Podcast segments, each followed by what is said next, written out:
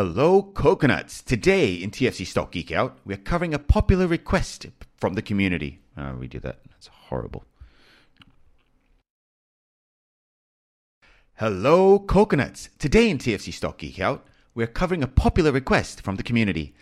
This company turns a bunch of data into something that can actually be used and has become the household name in the B2B space with even government clients. And this company is Palantir. Joining me today is Eugene Ng from Vision Capital and Vision Capital Ventures. Eugene's career in finance spans over 11 years, with stints in both Citi and JP Morgan. For reference, this episode was recorded on 15th April 2022. Our discussion today is solely for education and entertainment purposes, and it does not serve as any form of advice or recommendations. Thank you for loving what we do, and please subscribe so we can get even bigger guests. Now, let's geek out.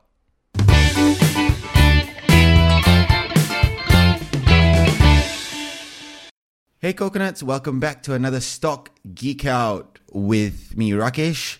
And today we have Eugene Ng, right? So we're going to be talking about Palantir, a great uh, company. I think a lot of our coconuts, a lot of our viewers have been sending us comments on doing a stock geek out. So we thought we'd get the best person for it. Eugene here uh, has created a massive thesis and, a, and a nice document for us to, to go through. Uh, he's done a lot of research here and quite extensive in this regard. So Eugene Ng is the founder and chief investment officer of Vision Capital and Vision, Vision Capital Ventures. He's also an author of the Amazon's best-selling book, Vision Investing: How We Beat Wall Street, and you can too. Thanks for sending me that book, by the way, Eugene. That was that was awesome. My pleasure, Rakesh. Uh, Eugene's career in finance spans over 11 years, starting you know in, in Citi as a management associate. And then he moved to JP Morgan, where he was providing FX and interest rate sales and advisory for over eight years, and he rose all the way up to, to VP, right, vice president. On the fun side, uh, Eugene is a massive sportsman and he's looking quite fit right now. I think he went for a swim earlier today. I don't know. uh, and he actually represented the Singapore national team in water polo. There you go. So it was for a swim. um, and they won. They won gold. Was that was that twenty second gold? Was it uh, Eugene? Or? Yes, it was. Uh, in back in two thousand seven. Awesome! Wow, the Southeast Asian Games. Nice, man. Good to have you here. Good to have you here, Rakesh. Thank you. Thank you for inviting me. Yeah, all good. Okay, so I mean, today we're going to talk a bit about Palantir, understand a little bit more about what they've been doing, right? I know uh, they've been uh, sort of went public last year. I think it was it September, a couple of years ago. Sorry. Mm-hmm. Um, and you know, the stock has been up and down a little bit. People have been pulling out a little bit. There was a little bit of uh, issues with that. Love to, for you to shed some light on it, and more importantly, where, what's next for for Palantir and where can we fit that in our in our portfolio, so on and so forth. Yeah. Happy to do so. Awesome, awesome. Okay, so before we start on Palantir, I think it's really, really important, Eugene, for you to explain what sort of investor you are, right? Um, how do you look at stocks? Maybe take us through that. Sure. No, thanks a lot, Rakesh. I think just want to run through a little bit of how, how I look at investing. So I, the way I think about investing is really being investing in businesses and not really trading around them and, and, and having very short-term horizons. So my investment Okay. horizons tend to be very long-term. Uh, I, I look at owning owning these businesses for basically years, if not decades. So it's really almost forever. Okay. Right? So you would Uh, say I- more than five years. More than five years, easily. Okay. Yeah, yeah. So I Got aim it. to hold, hold them for as long as possible. Um, I'm very fundamental only, bottom up driven, uh, and Hmm. I basically I long do I do a long only strategy for public listed equities. I don't without any leverage, without any hedging, without any derivatives, or without without any short selling. Uh, the, the main reason Nice. for all of this is because I don't want anything that gives me unlimited downside. I like things that has unlimited upside and very limited downside. So I think I positioned it all the way uh, from a strategy perspective to remove anything that you know that presents uh, that removes or gives me all all this unlimited downside. Um, the vision really is to be really focused uh, on our mission. Really is to invest in companies that reflect our best vision for our future, changing and shaping the world for the better. So I really call it um, vision investing, which is also what I wrote in, in my book Yep. because I feel that in, in, in, in if you think about it in the long run, in the building a great company really takes time. And I think that's really why you know we really seek to invest for the long term, like I mentioned just now, in these businesses. So it's really for years and for decades, right? Uh, I look at a couple of, of things that I really look at. So I think the first one that I want to look at is really um, businesses with very strong management I want to have a very singular focus in just finding and owning the best businesses uh, with strong management ability to really to innovate and execute through such okay. very long periods of time, right? Most of them are typically founder owned, um, founder led. Mm-hmm. They tend to have very high insider ownership, and they also led with, or they can be also led by very strong, experienced professional managers. Um, the, the fourth point is that they tend to be top dogs and disruptors, so they're often uh, well established, well positioned, or well poised to disrupt yep. a potential large market opportunity. That's okay. really supported by structural long term tailwinds, not headwinds. So I'm really looking for, if you think about it, the monopolies or the olig- right. oligopolies. And within these monopolies and oligopolies, they're probably top one, two uh, within their specific niches mm. or, or, sectors. Because monopolies and oligopolies tend to allow you to have pricing power, certain competitive advantages, and you're able to run all this through. As a result, the companies tend to be able to keep growing faster than the, than the market, gain market share, and also have certain pricing power and able to to you know provide more value and as a result extract more value and and, and, and, and make more profit from that. So I'm really looking at, at that right. Got and it. also in this if you think about it in, in the entire stock universe of just over the hundred plus years, I'm looking really for this minority of, of, of this super tower companies because almost 1% of the businesses generate close to majority of the returns. So I'm really fishing in a very, very small pond uh, and just trying to basically weed out and, and find characteristics that allow me to find these great businesses and basically mm. own them. And in terms of the business itself, I'm really looking at a very strong moat and financials. Uh, I love businesses that have very strong competitive advantages. Uh, I like I like network effects. I, I, um, I like them to be extremely scalable, meaning if you know suddenly if the bus- if the if the revenues or the business comes in and, and it's great and it can come in two three x, the business should be able to scale almost infinitely.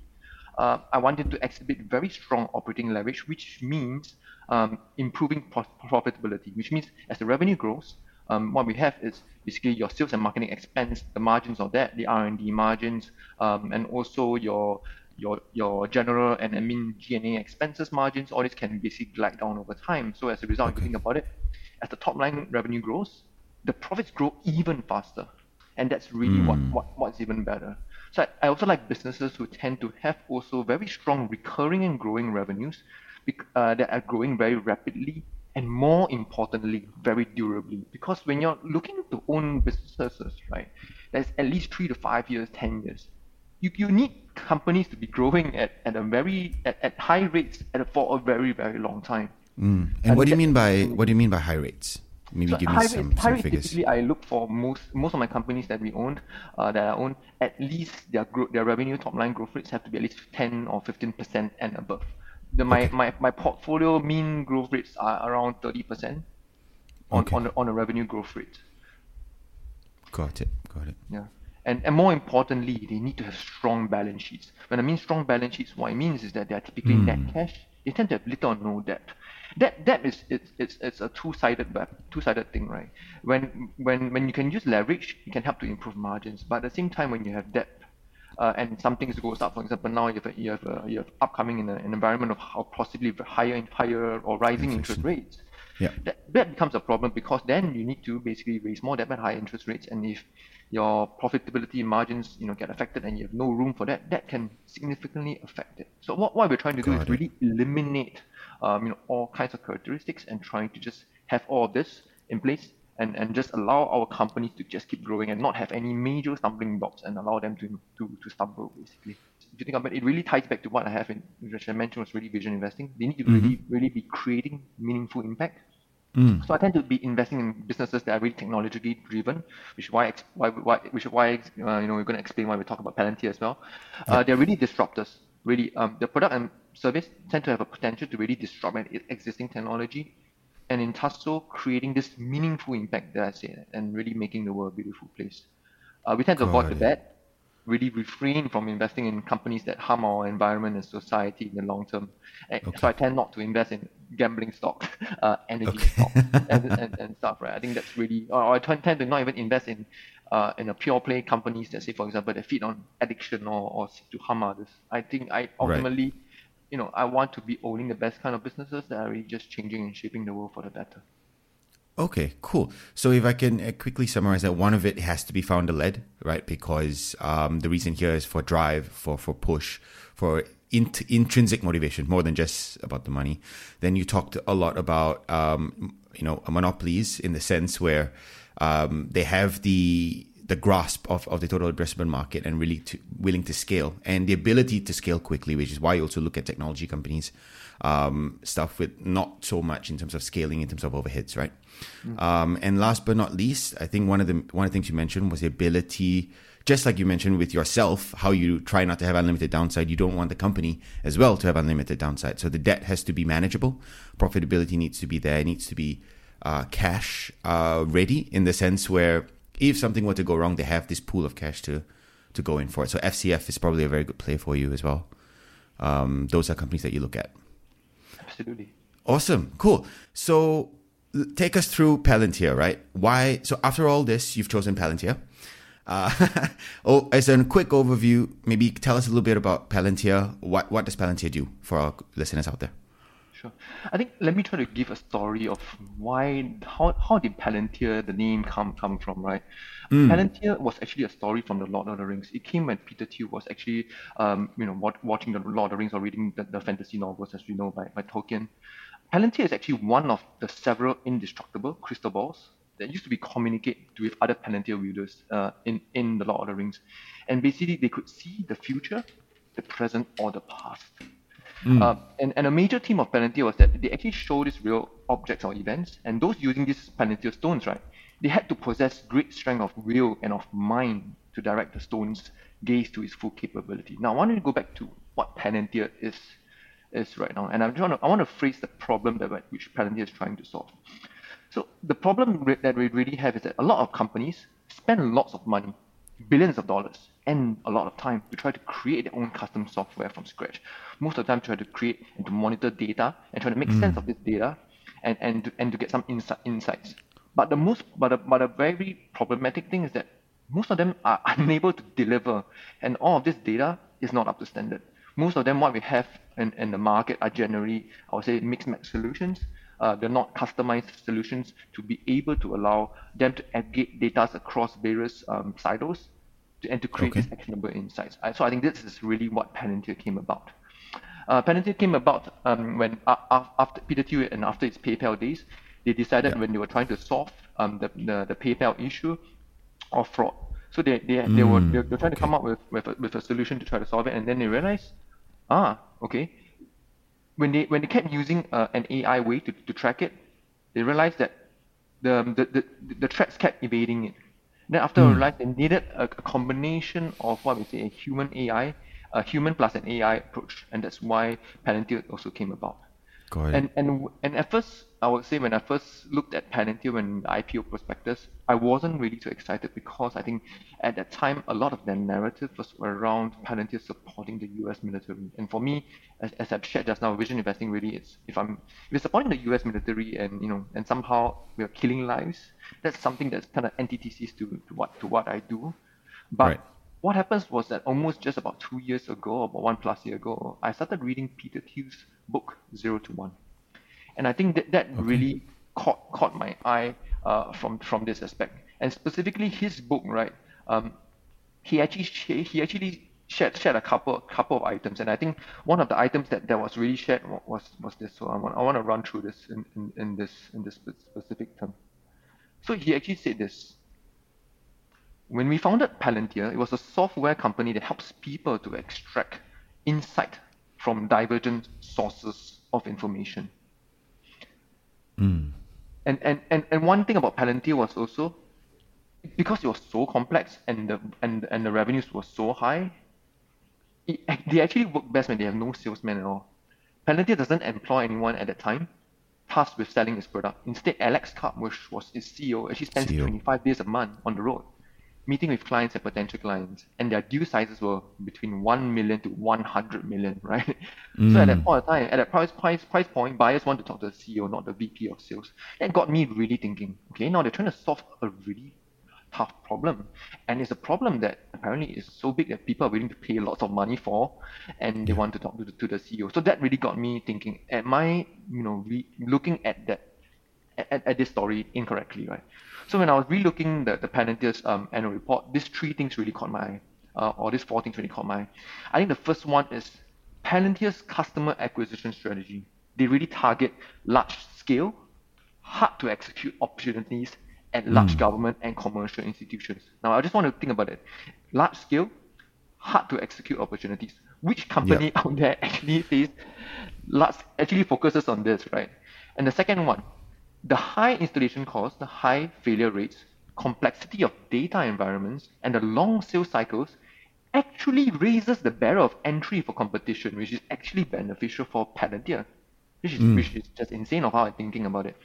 And the way Palantir is saying this, right, the third point, the larger and more complex, the more technological demanding the problem, the more likely Palantir is to succeed in all my in all my years of mm. reading hmm. annual reports, I have never seen a company write anything even remotely close to this. Like the more complex the problem, the larger it is. So, like, so the more I am to succeed. so in other words, the harder the problem, the better we are. The better we are.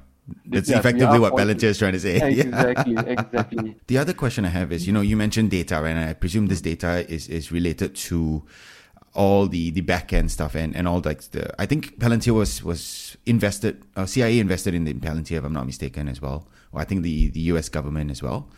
So this sort of data that they're collecting is about personal information. It's about um, confidential sometimes confidential information that they're giving to the government for analysis and so on and so forth. Now given the inelastic demand for the customers that need this sort of um, information, you also don't have a lot of people that want this sort of information, right? So your clientele is not very high as compared to, of course, the the, the SaaS com- companies and so on and so forth. So why how, how do you see this playing out for Palantir? Is that a good thing? Is that a bad thing? I, I think it comes back to what kind of data analytics does Palantir do?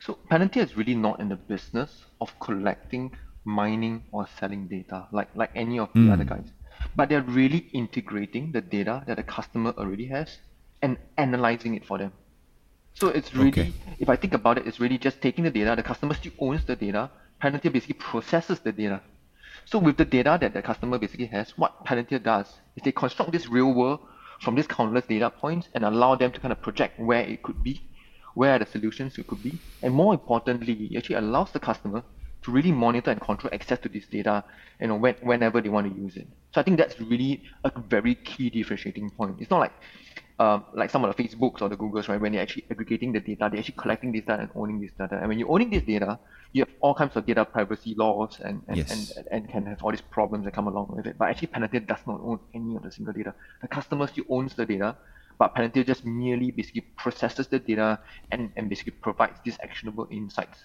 uh, for them. Got it. Got it. Okay, cool. So then effectively it's a processing plant, right? You filter you filter all the, the raw materials here, come out really nicely for you in charts. So then your C suite is able to action it. Absolutely. Okay, cool. So take us through some of the products that they have. Yeah. I think Palantir basically has three main platforms. So they started with Gotham, then moved on to Foundry, and then moved on to Apollo. Let me try to run through kind of what, what, what is basically each one of them. So mm. Gotham is really the, the first one when they started with data analytics and insight. It was mainly started to provide intelligence uh, to, to, the, to, the, to the US government. I think okay. what it wants to do is to really identify deep hidden patterns within these data sets. Because sometimes when we look at data, right, we can get so just lost in the data and, and you know it's, it's just so important. And I think what they're trying to do is really try to make sense of all these various varying data points and just try to find all these deep insights. And I think more importantly, they, it also helps to facilitate these deep insights from the analysts who are looking at the data to the actual ones, to the actual guys on the ground who are actually then basically actioning upon this data. So it's mm. primarily used across governments and also in um, on the commercial side, also in the financial industry, especially with fraud investigations. So I think that that's really um, Gotham. Foundry, okay. which is the second one, Foundry is actually a central operating system or OS for this data. It, what I want to do is basically it brings and integrates and analyzes all this data they need all in exactly one place. I think the way about Foundry does is that if an ex- if a user they want to experiment or test new ideas, this is what actually Foundry allows them to test and say, okay, based on this data, if I, we try, try to change this and experience this, can what, what what can we do and what can we achieve?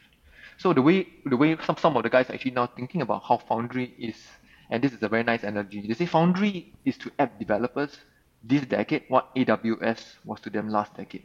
Mm. So a lot of the Foundry customers now are actually majority of them, um, or all of the commercial customers actually use Foundry, and some cus- some government customers still do.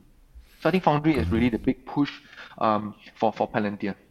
Got it. Can you do you know do you know some of the clients uh, that are using Foundry right now? So yeah, so I think Found, Found, Foundry, one of the biggest ones you can see is Airbus. So literally, the Airbus mm. built their entire um, OS literally on, on Foundry. And this is and, for making planes. For making planes and, and, and, and for flight management. Oh, okay. Yeah. Cool. So that, that was I was like when I when I read it about Airbus, I was like, oh wow, this is like really really cool. Nice. Yeah. Okay, so cool. Actually, so actually that's the big Airbus push for Skywise. Um, just to yeah. just to share a bit more. So Airbus actually uses what we call Skywise. It connects nine thousand aircraft across one hundred airlines. So if you think mm. about it, the more industry OS, like kind of Palantir basically builds for all of them, the stronger Palantir becomes because you know when, you build such a, a very strong OS for the for the airlines, right? In this case for Airbus, I can tell you that you know, we are going to be using this for a very, very long time because planes are still going to be a, long, a long run. So as a result, you have high switching costs, very high yeah. durability, very high recurring revenues. Just to give you one sense of how one single um, solution is. Got it. Got it. Mm. Okay, cool. So Foundry would then be, uh, I mean, we're going to talk about Apollo in a second, but mm. um, which is the I think the third product line. But Foundry would then be the big push in order to scale away from, say, the government agencies and, and so on and so forth that you correct. feel. Exactly, okay. and, and that's that's what we really have is really integrating the customer's data and, and, and, and bringing the insights and using Gotham to, to, to bring along with it. Got it. Cool. Uh, yeah, tell us a bit about Apollo. Mm. Apollo is really a single control layer for delivery updates. So let me try to put that into phrase, right? Yeah. I think English, please. it's just basically one point where you know wherever I can de- I can deliver um, you know in terms of all the results and where all the customer really wants access that's mm. really what, what Apollo does. So it can be on cloud, meaning, you know, if I'm, if I'm based anywhere. It can be on-prem, meaning that I'm in the office. I can also be allowing someone to be actually using it. And where Apollo really is right now uh, is that majority of all of their commercial customers actually use Apollo. So you can, you can start to realize, right? Gotham, mostly government, some mm. financial services on the fraud side, Foundry, all commercials definitely use it and Apollo, you know, same same wise as all commercial customers are using it because a lot of the commercial customers, as we have been shifting from on-prem or on-premise, uh, you know, in the old in the olden days where we actually own a lot of the guys own their own data Service. centers, they own yeah. yes, own their own servers, and they started shifting to more to the cloud, right? So I think there has been now a hybrid of you know from on-prem to a kind of hybrid on on-prem and, and also with the cloud and also more towards the cloud, right? Um, and that's why I think that's that's where Apollo decided, you know, it's so important because I can't be just sitting in the office and using Foundry.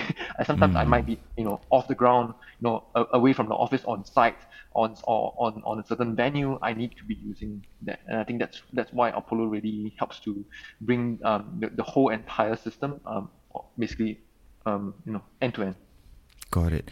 And I mean, the question that, that coming back to as well is it's a high cost to get started, right? There's a lot of, of initial cost that a company and, and big companies we need to go in and, and in order to use any of these product lines. So, and, and a lot of companies won't be able to afford that. So how would you see Palantir scaling in this regard, right? So you've got Airbus, which is a massive, massive company. Mm. Of course, you've got the US government. You've probably got other governments in, in, involved as well, not just the, the US. But these are big ticket items. These are com- the companies that can afford it. What about the you know the the bigger companies, but not so big that they think you know a million dollars a pop is is too too much? Hmm. No, Rakesh, I think you asked a really great question. I think the way, if you think about most how how most companies tend to scale, they either do it two approach, right? They either go for the very big customers first, and then you know the, the, the very big enterprise customers, and then after they start scaling down to the to the mid to the mid section, and scale down to the SMB section, right? Or you can mm. also then start from the SMB section, the small medium enterprise businesses, and then scale up, right? I think where where Palantir does is the, the, the, the, first one that I mentioned basically. So it started on the on the very big customers, right? Where you know the the the, the ARPUs or what we call the average revenue per user is extremely large, which I'm sure we'll go through later. But I think they started from that very large end, and I think they're trying to expand this. So so okay. if you think about it, Palantir because the end-to-end solution it's so robust and so good a lot of it is really been solving very big problems, and that's what Palantir is, right? And of course, the world has an unlimited amount of big problems that we that we need to solve. Absolutely. But I think there, there are some ones that, that are give they are more valuable than others. Just to give you one context, right? Um, in UK, they during the whole COVID time, they mm. actually tried to bring um you know do it bring up a test and trace, and they for the test and trace program which they tried to did right, they actually spent 155 million um, pounds just in 2020 oh, wow. 2021 alone, right? And they struggled to provide or to produce the, the desired outcome. What happens is that they actually started using um, Foundry, and the mm. two-year license itself only cost 25 million and and they actually managed to deliver the result, right? So just just the thing about it. You can be spending so much more money, but if you don't you know give that desired outcome, and, and you sometimes you really about it's already about thinking thinking right rather than you know than, than just trying to, to do it yourself. Someone can actually do it much better. So the way to think about it is they try to do do the big solutions. They're attacking these very very big problems, and that's yeah. why now they started to scale back, you know, to, to the mid sections. They're also providing um basically foundry for startups as well they're going down foundries for for the smaller, even even for the startups and, and, and, and smaller sections, right? They're trying to make it more popular. And I think we will share a bit more about how, how they have done it uh, via the modular. Because right now you have kind of like a full solution. Yeah. But when they do it, try a modular approach because ultimately people cannot pay. So you give them modular, right? And then they slowly mm. upsell. They try this, oh, it's great. Then they buy something, they buy, they get an extra one, right? Or maybe they first start off with, um, you know, they first start off with Gotham first, or they find, oh, okay, it's great, it provides data analytics, but I need to then now let's let's now try to aggregate our data. So let's let's you know upsell, right? Got it, got it. And then after that, okay, now guys, okay, let's roll out across the entire firm. Let's add Apollo. So I think that's how they, they try to do that. The, the unfortunate bit is, I guess, most businesses don't wish to pay an upfront um, yeah, exactly. uh, value upfront because until until you provide certain value, right? I think so. Absolutely. I think this unfortunately, um, you know, it's just how how we how how we humans operate, and that's how um, they are starting to kind of redesign um, Foundry even uh, to do it via this modular approach. Got it. Okay, cool. So then, just as a quick recap here, they started off, of course, as as a big enterprise sales, right? But I, and I believe it was it was U.S. government. I think they were the ones that helped locate Osama as well, right? 2011 was it? Um, yes, apparently, so. Yes. Yeah, uh, yeah, cool. I was reading that before actually. That was that's pretty interesting, right? So then I guess they found their clientele and that gained a lot of trust in, in that region. Now they're looking to scale that, really improve that, and and scale downwards towards the the big mass of, of companies that they could be targeting. Mm. So take us through a little bit about the the numbers, right? So I think our listeners here want to know a bit about the numbers, uh, in terms of cash, in terms of FCF, in terms of ARPU, what you're looking at. Uh, and of course, you talked a lot about retention. So why don't we go through that as well? Sure. Let's run through a, a bit of, of, their financials, right? So I think if you look at their full year 21 revenues, it was about 1.5 billion, and they they, mm. they end up growing at about 41 percent. I right. think if you look at their cash flow margins, their their their, o, their operating cash flow, what we call OCF margins, were 22 percent, yes. and they were improving. So this is 21 to Q4 21. Uh, no, this is full year 21. Full year 21. Okay. Full year 21. So, so the, the OCF margins were 22%. The mm. free cash flow, what we call FCF margins, were 28%. There are very few companies with north of 25% free cash flow margins. Yeah. Even very few SaaS companies, right? Okay. So if you think about it, Palantir almost operates with a rule of almost 80, uh, which is a very good balance between high, I would say fairly moderately high growth, 40 plus percent, mm. high cash flow growth as well, which was also growing still about there. Got um, it. That said, I would I would I would categorize Palantir as not being a very fast grower. It's not it's not a company that's going to grow, you know, like like weeds, right? It's probably not going to grow like north of 60, 70, 80 percent. But right. it can be a very durable grower of greater than 30 plus, 30% plus. And that's why even management is able to provide more than like a five year forecast and says, you know, we think that Palantir can grow at, at greater than 30% growth rates for a very long time. Got it. And and that's interesting, right? That, you know, full year 21 uh, saw FCF increase, saw cash increase. I think I was looking at the financials as well, mm. where, you know, previously they were burning through piles of cash, right? 2019, mm. 2020.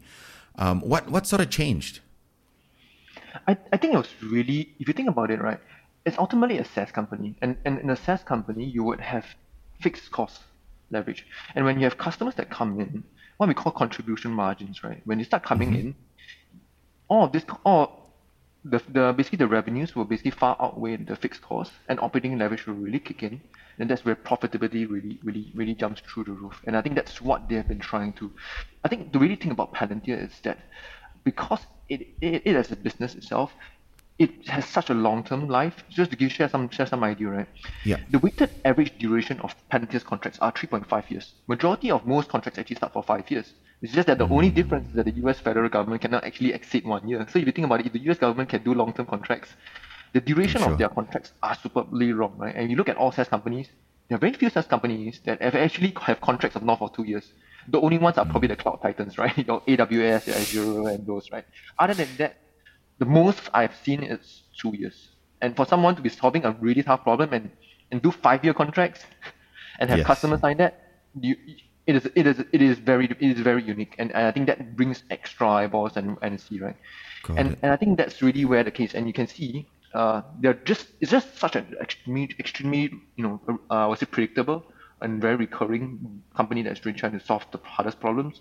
And I think that's one way to really think about it. And their net dollar retention was, I mean, it's not like superbly high above 150%, but if you think about it, the net dollar retention is 131%, which means 131, sorry. What was it? 131, right? 131. That's good. So if, if customers, if they don't acquire new customers, revenues are still going to grow at 30 plus percent CAGR. Yeah. So if I think about it, you know, I think the revenue, the minimum revenue growth of 30 percent, uh, you know, I think it's it's it's fair, it's, it's okay. So as long as they keep adding customers, they should be able to grow between 30 to 40 plus percent, you know, at least for the next couple of years. And I think that gives me Okay. This the weighted duration of the contracts um, gives me so much more comfort. And if you think it. about it, their deal value is actually 3.8 billion, which also has rose around 35%, which means you see, uh, the so 2021 each deal is at 3.8 billion.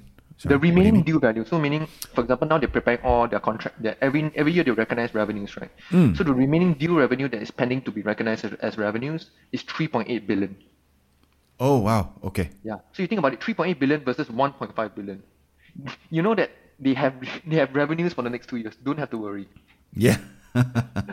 Got it. Okay, cool. I mean, one of the one of the things out there, and you know, when my you know uh, coconuts out there that have been commenting on us asking for Palantir, is very much why they're burning through the cash, right? Because uh, what is management doing? They had, I think, a massive increase of cash in 2019, cash burn, and their revenue didn't grow that much. Um, the way the way that you've put it, and, and correct me if I'm wrong, is that they were investing in the product, right? They were building Foundry, they were building Apollo, they were building Gotham, and now that they're at a, at a level that they're ready, we saw in full year 2021 that FCF actually was growing, right? Because they didn't need to inject that cash into the product to to grow that. Is that about right? Yeah, it, yeah, it, yeah. I think you're absolutely right. And in addition, right, they were also um, expanding their sales force quite a fair bit as well.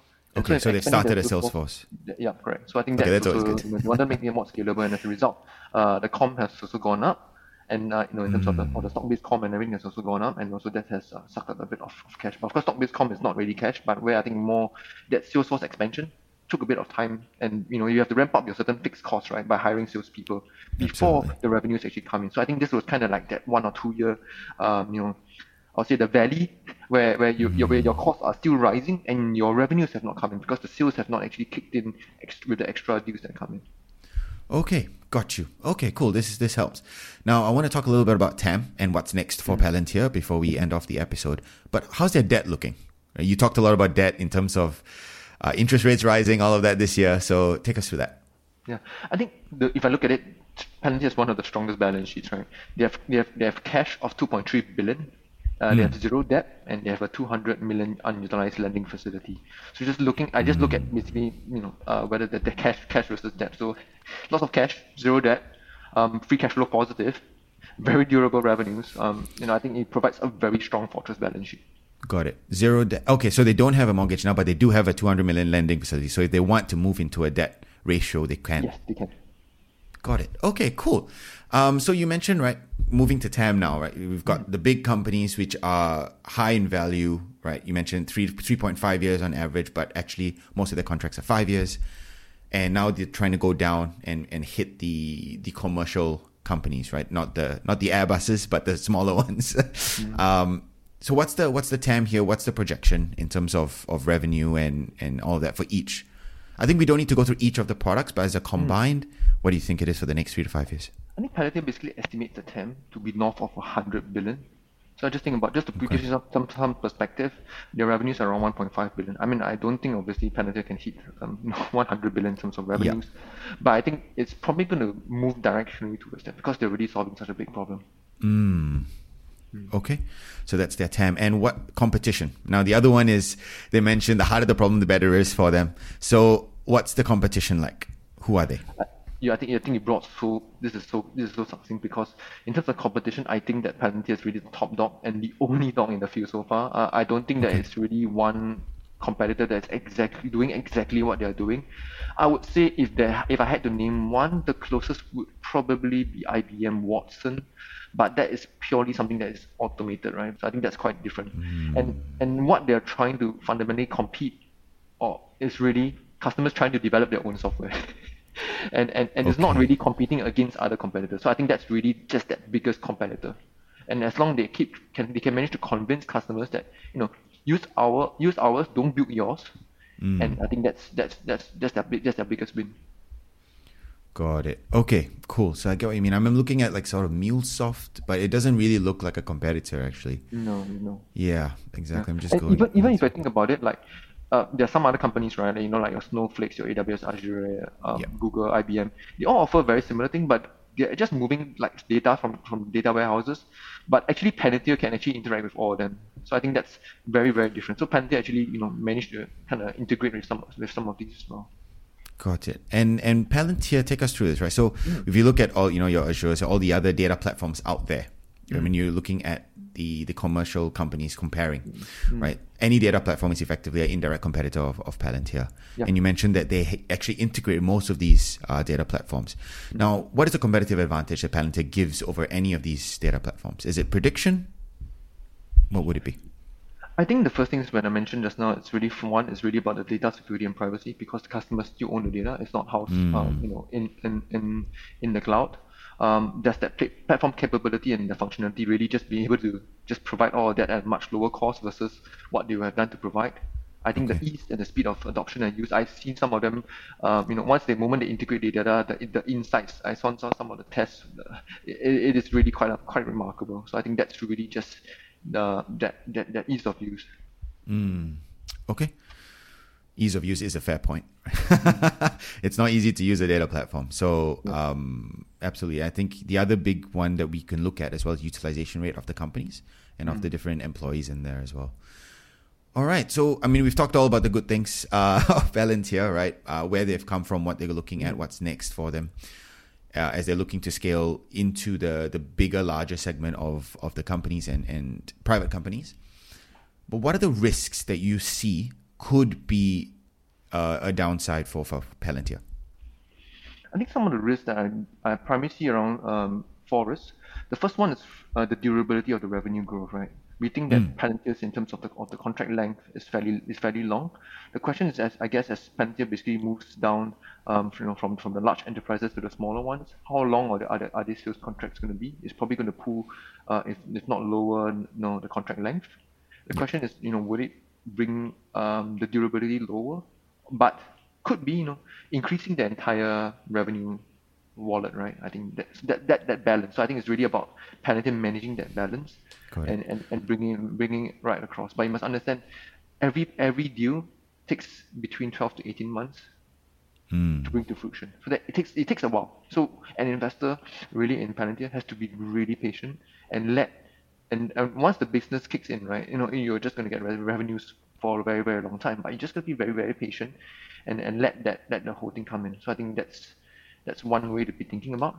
The other one is also um, the ability to retain and to grow employees. Uh, Palantir's, um, Glassdoor ratings, I, I would say on the CEO ratings, is not particularly high, about 80 plus percent.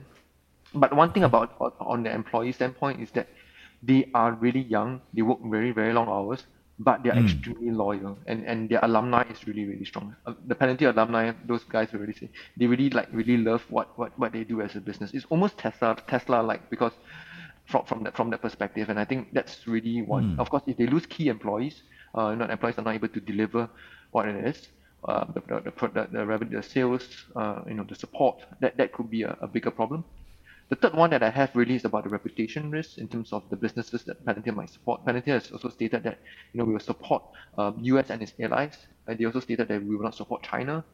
Um, I see. And I think staying on that front, uh, it's it's extremely key. That's at least on the government side, right? Mm. I think that's mm. that's key, right? I think to a lesser extent, um, I would say the high stock-based compensation um, prior, to be honest, in the last last couple of years, or I was actually very greatly concerned in terms of the high stock-based compensation for Palantir because um, that has actually caused uh, you know, profitability for Palantir to be burning cash or what we call uh, earnings in, in quite a fair bit because of the high stock-based compensation. Obviously, those are non-cash. But I think that dilution can can can greatly destroy value. And I was looking at prior, and, and it was destroying a lot of value in a sense because they were basically um, diluting far more than the, right. than the amount of shareholder value that they were creating. And I think that mm. if you can think about it, probably the good, the best thing is um, we have probably en- endured most of it and and going at this entry where you know, the majority of that of the compensation compensation has been paid uh, is going to be quite good. And if you think about it, the latest earnings call they actually stated that um, the stock-based comp will not grow basically at a high at no more than five percent. And if you think about it, actually the current um, the current stock-based options that they have is, is just at most two percent. So they have actually started issuing a, a lot lesser, uh, you know, uh, op, uh, stock-based compensation as well in terms of stock options. So I think I can see that going significantly a lot lower. So I will see stock-based margins based on revenues should come off. I will see non-GAAP profitability continue to increase, but GAAP profitability also you know start to trail and start to improve, especially in the next um, 12 to 18 months or so. That's it. Yeah. So I think that that that that help that should help quite a fair bit uh, from this from this run. Got it. Cool. Awesome.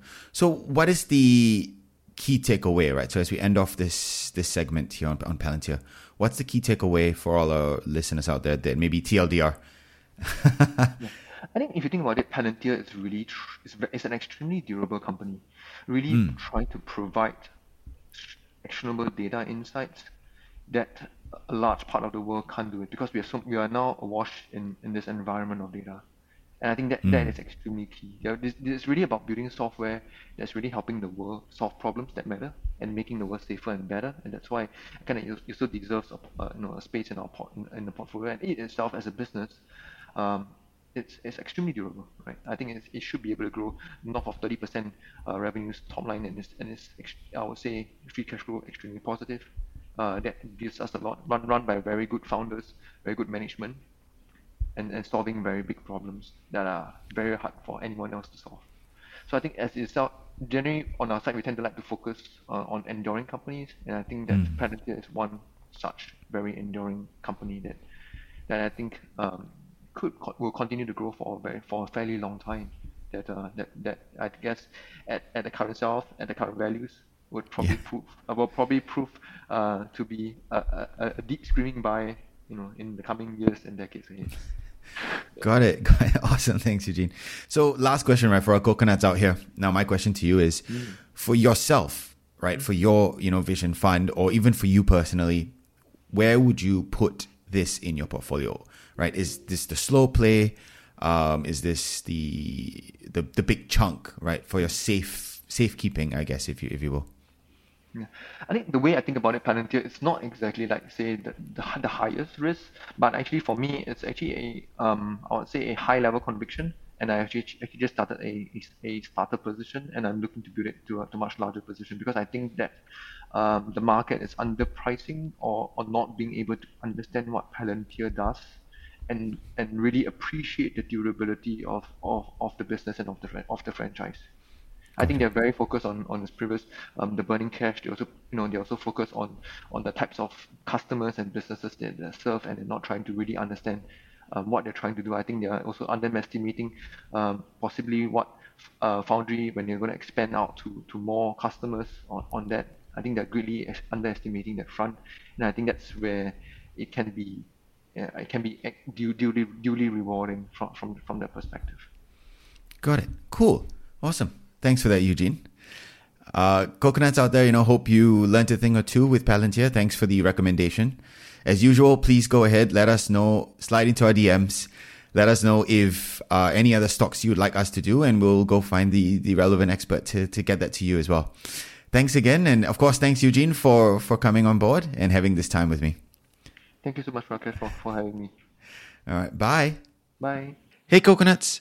So I hoped you learned something useful today definitely recognize that investing is a personal decision. We are not giving you recommendations here, but are always happy to geek out with you about different interesting companies and trends for the future. This series definitely has a lot more depth and terms. and we want you to tell us what stock to analyze. So if you have any feedback or ideas, do drop us a line through our socials or email us at hello at thefinancialcoconut.com. See you in our next episode.